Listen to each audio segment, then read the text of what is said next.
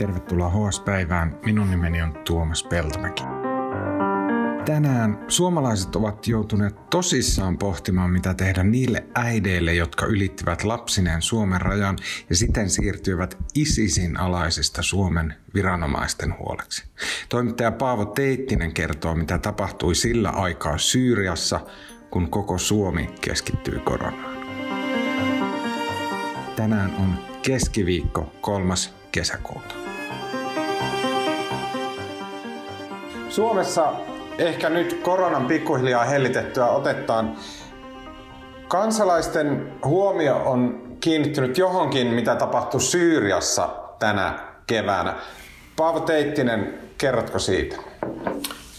Tämän kevään aikana kolme suomalaista naista pakeni Syyrian Alholin vankileiriltä lapsineen kukin omana aikanaan.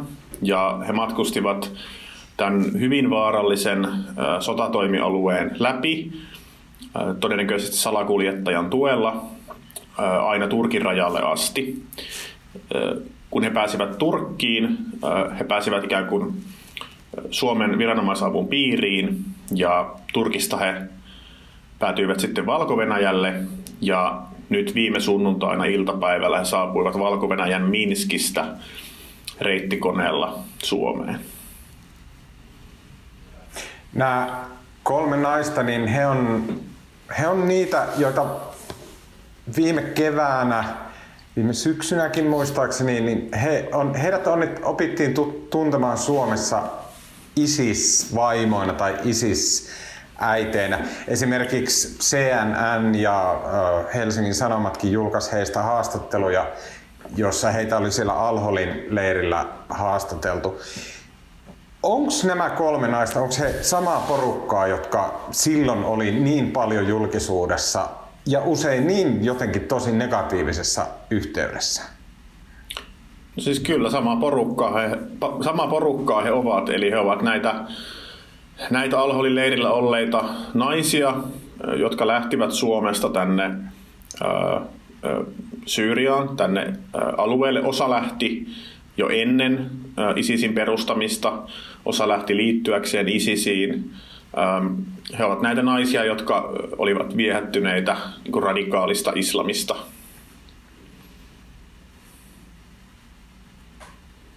Ja ainakin silloin julkaistiin heidän haastattelujaan, missä he esimerkiksi nyt vaikka ISIS on hävinnyt sodat Syyriassa ja, ja on sillä tavalla lyöty, niin nämä naiset tai siis niitä naisia haastateltiin siellä Alholin leirillä ja sitten osa näistä naisista, joita haastateltiin, niin he esimerkiksi he edelleen tuki ISISiä, he edelleen halusi kalifaattia, ähm, he, he niin kuin toivoi perustamansa valtion, jossa on sarjalaki ja näin päin pois. Toki siellä joukossa oli naisia, jotka sitten niin kuin kokivat ehkä tehneensä erehdyksen ja näin. Onko meillä mitään hajua keitä, kumpaan porukkaan, millä tavalla nämä naiset ajattelevat, jotka nyt sitten ovat tulleet lapsinensa Suomeen? No mulla ei ainakaan ole selvää käsitystä siitä, ähm, keitä Suomeen on nyt saapunut, keitä nämä kolme naista on.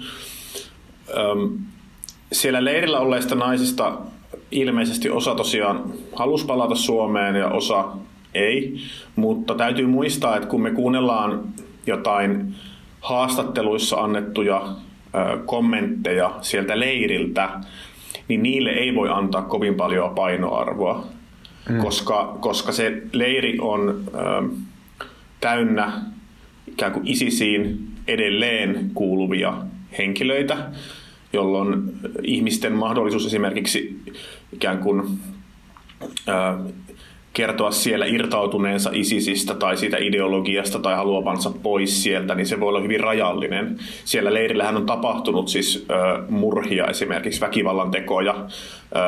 Siellä on tapettu sellaisia henkilöitä, ö, joiden on niin kuin, katsottu pettäneen ISISin tai ikään kuin halunneen irtautua siitä ideologiasta.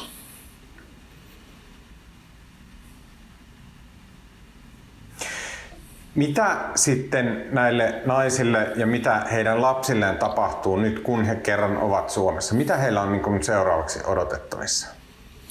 No, näitä lapsia on, aloitetaan näistä lapsista. Lapsia on tosiaan yhdeksän ja ulkoministeri on kertonut, että he ovat alle 10-vuotiaita. Nämä lapset tietenkin äh, ovat heti niin kuin viranomaisavun piirissä kaikista näistä, kaikista näistä niin kuin leirillä olleista ja olevista lapsista on tehty, tehty jo aikanaan lastensuojeluilmoitukset.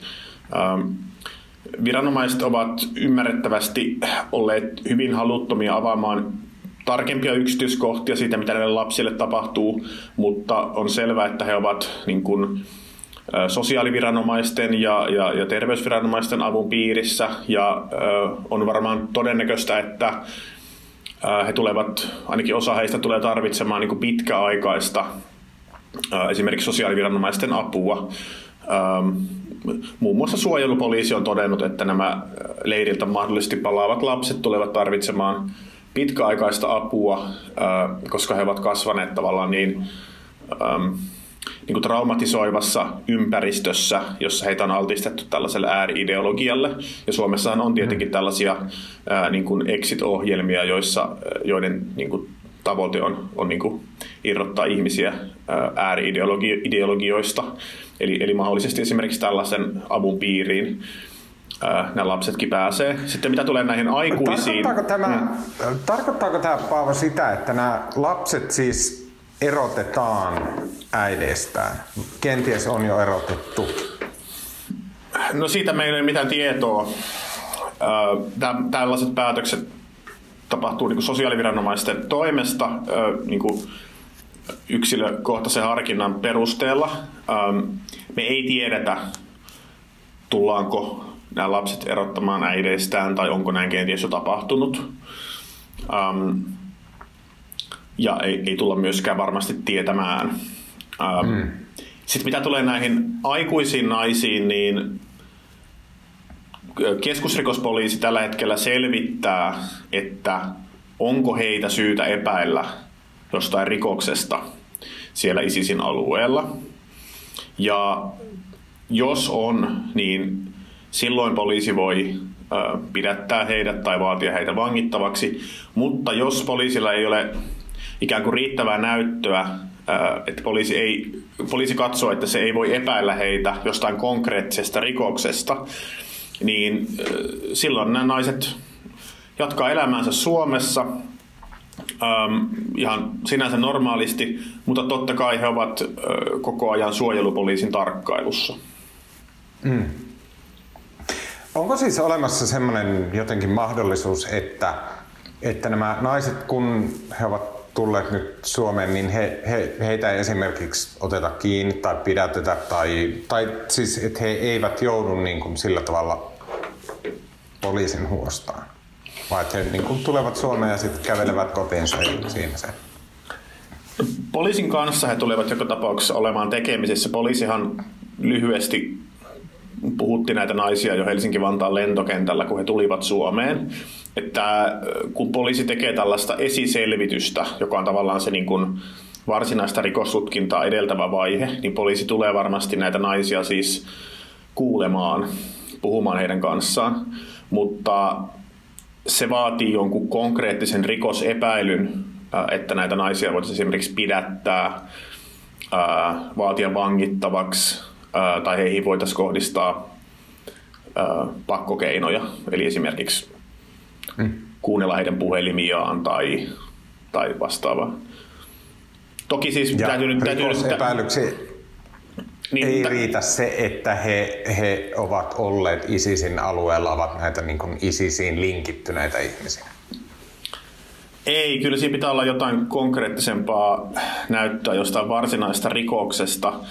Suomen rikoslain terrorismilainsäädäntöä ollaan parhaillaan uudistamassa ja, ja esimerkiksi selvitetään sitä, että pitäisikö terroristijärjestöön kuuluminen kriminalisoida.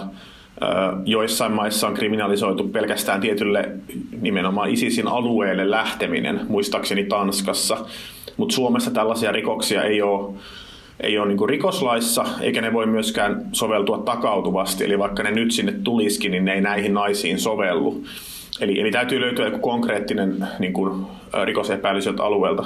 Täytyy sanoa noista pakkokeinoista vielä se, että tämä liittyy nyt siis vaan tähän rikospoliisiin, että tietenkin suojelupoliisi, ää, suojelupoliisi tarkkailee näitä naisia koko ajan ja se voi tehdä sen, ää, jos se arvelee, että näistä naisista on niin kuin uhka kansalliselle turvallisuudelle. Ja, ja Supohan on jo todennut, että nämä naiset todennäköisesti tulisivat jatkamaan terroristista toimintaa Suomessa. En viittaa siis näihin spesifisti näihin kolmeen naiseen, vaan ylipäänsä nämä Alholin leirillä olevat suomalaisnaiset. Kyllä. Poliittisesti tässä niin kuin jotenkin tulenarka kysymys on ollut se, että onko Suomen hallitus tai Suomen virkakoneisto tai ulkoministeriö tai Pekka Haavisto tai kuka tahansa muu hallitukseen linkittyvä taho, niin ovatko he auttaneet näiden äitien pääsyä Suomeen? Onko sellaisesta mitään tietoa? Suomen viranomaiset on kertoneet ja Haavisto on kertonut, että, että Suomen viranomaiset auttoi näitä naisia pääsemään Turkkiin, siis sen Syyrian ja Turkin rajan yli, kun nämä naiset olivat ilmeisesti salakuljettajan avulla päässeet sinne, sit sinne niin kuin rajan, rajan lähettyville. Ja viranomaiset ovat sanoneet, että tämä on ollut tällaista niin kuin tavanomaista konsulipalvelulain nojalla tapahtuvaa ikään kuin konsulitoimintaa, Suomen kansalaisten avustamista, johon kuuluu muukin kuin vaan matkustusasiakirjojen iskeminen jonkun käteen, vaan myös tämmöinen avustaminen, neuvonta. Ja Suomen viranomaisten ja hallituksen näkemys on se, että tässä ei ole tapahtunut mitään, niin kuin, mitään poikkeuksellista sinänsä, vaan tämä on tämmöistä niin kuin konsulitoimintaa, jota Suomi tekee niin kuin ympäri maailmaa kansalaisia auttaakseen. Okei, uh, toimittaja Paavo Teittinen, kiitos oikein paljon. Kiitos. Hei, sinä olet podcastin ystävä ja niin on Helsingin Sanomatkin. Siksi sinulle on kahden viikon ilmainen näytetilaus osoitteessa hs.fi kautta parempaa kuunneltavaa. Äänen ja sosiaalisen median striimin meille tekee tänään Janne Elkki. Minun nimeni on Tuomas Peltomäki. Minut löytää sosiaalisesta mediasta at Tuomas Peltomäki ja saa sen lisäksi kiinni sähköpostilla at hs.fi. Kiitos.